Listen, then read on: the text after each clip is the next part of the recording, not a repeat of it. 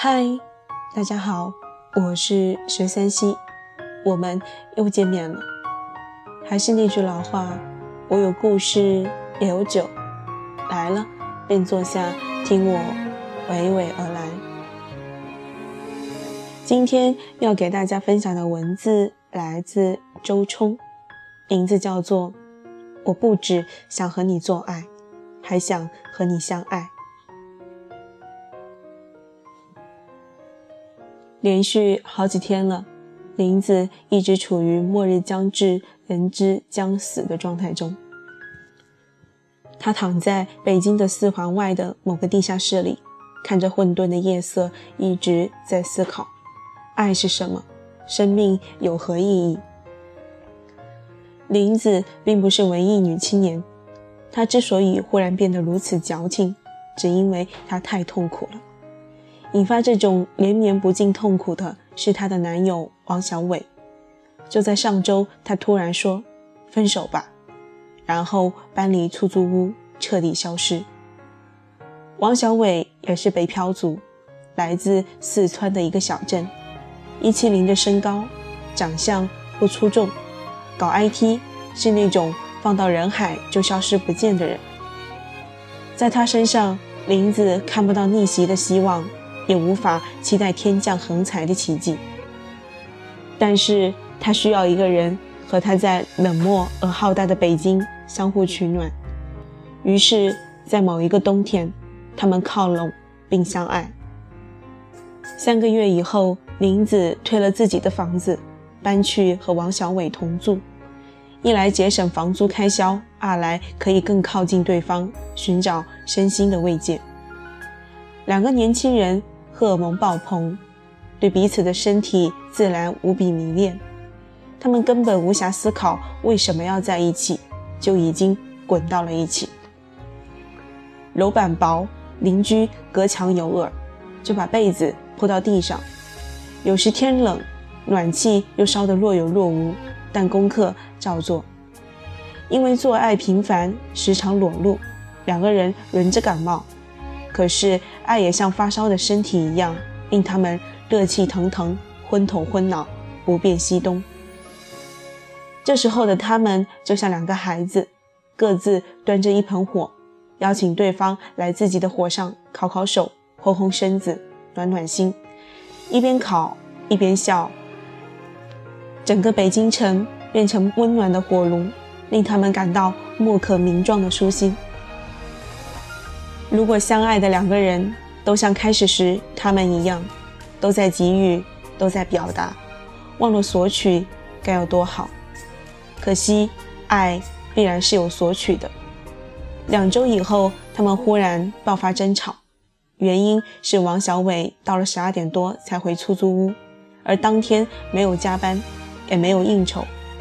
林子打了六十多个电话，他一个没接，他感到。异常的焦虑，二话不说，收拾好东西就去了闺蜜家。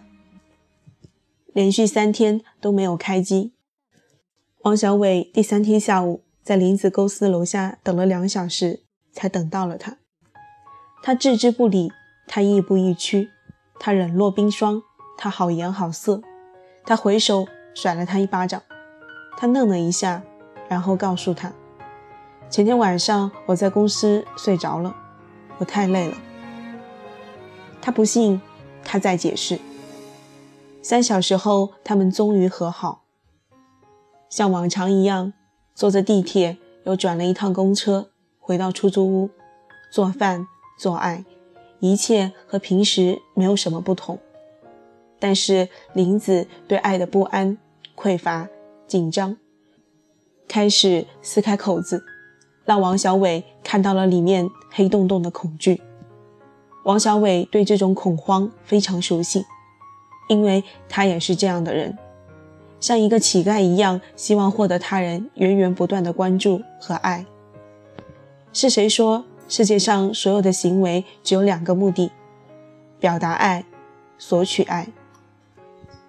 无论你或你身边的人在做什么、说什么，看起来多么的过分。多么不可理喻！归其根本，这里面的动机不是在给予爱，就是在索取爱。林子和王小伟之前的热情似火，互相体谅、支持、理解、缠绵，就是在给予。当一方给予，另一方也会给予。当一方的爱给得如此阔绰，另一方也不会吝啬，这样爱就会能量流动，积极循环，令两人都深感爱意盎然。但是，当爱进入互相索取，我要你关注我，我要你哄着我，我要你每时每刻都想到我，我要你满足我。另一方在这种逼迫下，本能的觉得累，觉得身体被掏空，于是也想索取。如此一来，关系就进入恶性循环。我要，你也要；我要更多，你也想要更多，周而复始，不断轮回。于是痛苦。爱令人痛苦，不是一方大奸大恶，另一方至善至美，而是因为以下两点原因：一，你要他不给；二，他要你不给。归根结底，我们都是缺爱的人。每个人都像干渴的沙漠一样，期待别人给予清水，给予雨露。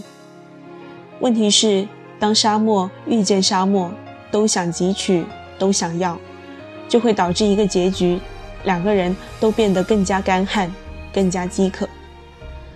这种饥渴是一晚上做三次爱都无法满足的匮乏。也是一天说一百句情话也无法修复的缺陷，它来自生命深处的恐惧，就像灵魂里安了一个不断工作的抽水泵，需要向外不断的抽取爱能量，以填满空洞的自我。王小伟是这样，林子也是这样，他们的互动渐渐进入一个僵局。你怎么老是想着你自己？你为什么不关注我啊？你为什么不哄着我？啊？你为什么不满足我？那你呢？你又为什么不关注我、不满足我？我也想要啊！你怎么不给我？互相折磨，互相控制，恶性循环。这种轮回一定等到有人开始察觉、开始成长、站起身来，变成一个真正的大人，才会宣告终止。王小伟是先成长起来的那个人，他开始承担责任，物质的、精神的。他接更多的活，升到更高的职位，写更长时间的代码，更专注于专业技能的提高。同时，从原生家庭开始，自我诊断、自我疗愈，以更好的状态与恋人相处。可是几个月以后，他发觉自己累不堪言。林子依然不安，他晚归，他焦虑，他独处，他紧张，他微信上有漂亮异性，他担心，他没有及时回话，他歇斯底里。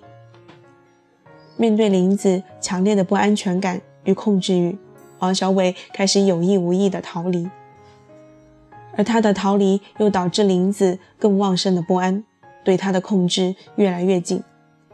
比如，他当面锣背面鼓的希望他能向他求婚，希望他能在今年年底存上三十万，希望他父母和他父母一起出资在北京买个小房子，希望可以不用挤地铁上下班，希望王小伟能更强大些、成功些、牛逼些，给他一个安稳清闲的生活。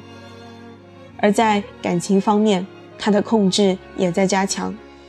比如，他要他每天八点以前回到家，如果没有，电话一个接一个的打，直到他出现在他面前。有一回，王小伟和朋友们在唱 K，林子在出租屋里，感到一种若有若无又无法摆脱的不安。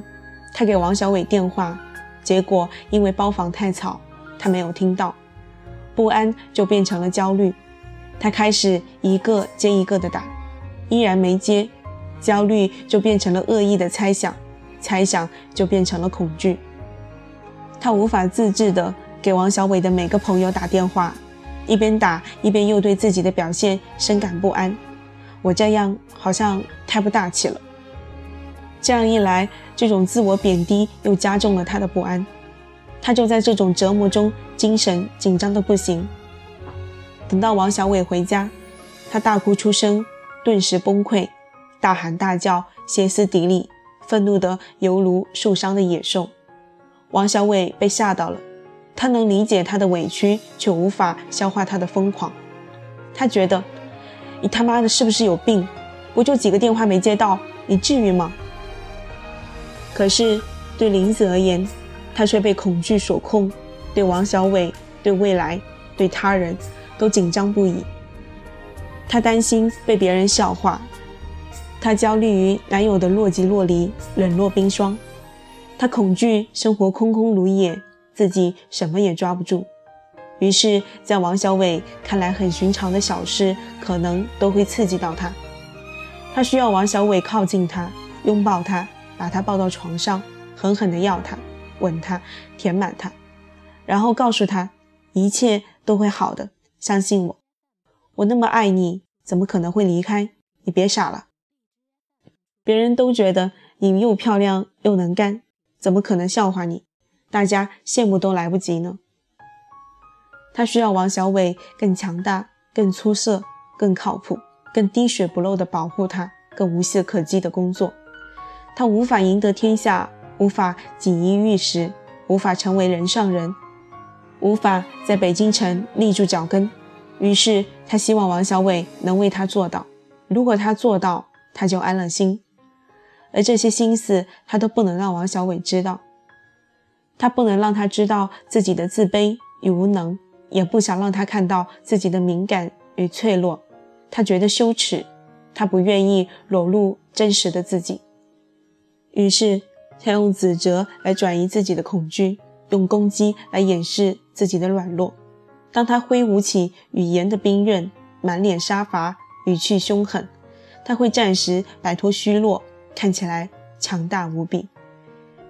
心理学家早已说过，攻击是一种愤怒的能量，愤怒是一种次生情绪，为了掩饰内心深层的创伤，比如尴尬、无力感。委屈、慌张、焦虑等感受，我们都不喜欢，也不想面对，更不愿意表达，就会把这个情绪演变成愤怒释放出来。只是林子自己都没有意识到，真正令他受伤的不是王小伟，而是他自己。他的自我价值感太低，力量不足，恐惧太浓。当他无法自我觉察、自我成长，那么。这就是悬在头顶的达摩克里斯之剑，令他不得安宁。和谁上床，都会在激情退却时，发现这些病症又冒出头来，发出信息：我疼，我怕，我要。和谁相爱，都会在甜言蜜语、巫山云雨后，看见他的临床反应。和谁结婚，都会在日常生活里发现他已成为你的常客，不请自来，挥之不去。令你无可奈何，林子却无法真正自省。他一直以为这是女人正常的反应，于是不反思，也不积极沟通，只是辩解，或在冲突发生后一味评价与指责对方。可是王小伟越来越无法适应他的索取，他在内心哀叹：“林子，我不仅想和你做爱，我还想和你相爱啊。”可是相爱不是儿戏，相爱是有条件的。他要求相爱的对象是两个健全、能成长、能自我负责的大人。只有两个大人才能互相支持、理解、体谅、欣赏。一个孩子和一个大人只能照顾与被照顾，依赖与被依赖，讨好与被讨好，抱怨与被抱怨。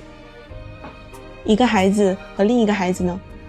则在欢喜时做爱，愉快时缠绵，不爽时指责，受伤时攻击，无处处理冲突时则向外界控诉，让各位父老乡亲都来评评理。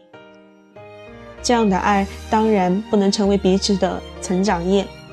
爱不只是做爱，爱是两个人精神上的共同成长，是真正的相互看见与接纳，是共同承受命运，一起创造亲密。如果不能，那就友好分手，放对方一条生路。王小伟终于在二零一七年三月的某个夜晚，向曾经同床共枕、如胶似漆的恋人说：“分手吧，对不起。”那一刻，林子感觉世界像被人摁了暂停键，无声无息，动弹不得。他站在原地，忘了哭，也忘了叫，只觉得整个人都在下坠，下坠，往无底的深渊下坠。而在下沉的间隙里，他看见黑色的深渊中央蹲着一个小小的孩子，他睁着惊恐的圆眼睛，对他说：“我要长大，我要真正的爱。爱不是捆绑，而是滋养；爱不是吞噬，而是自由。”爱不是依赖、指责与抱怨，而是接纳、承担与负责；爱不是体液的交换、荷尔蒙的燃烧，而是理智的清明、能量的饱满、精神上的肝胆相照、生活上的同甘共苦。懂得了这些，爱就不会成为一次接一次的伤害，而是一场接一场的福音。祝所有人都能通过相爱，寻到真正的幸福。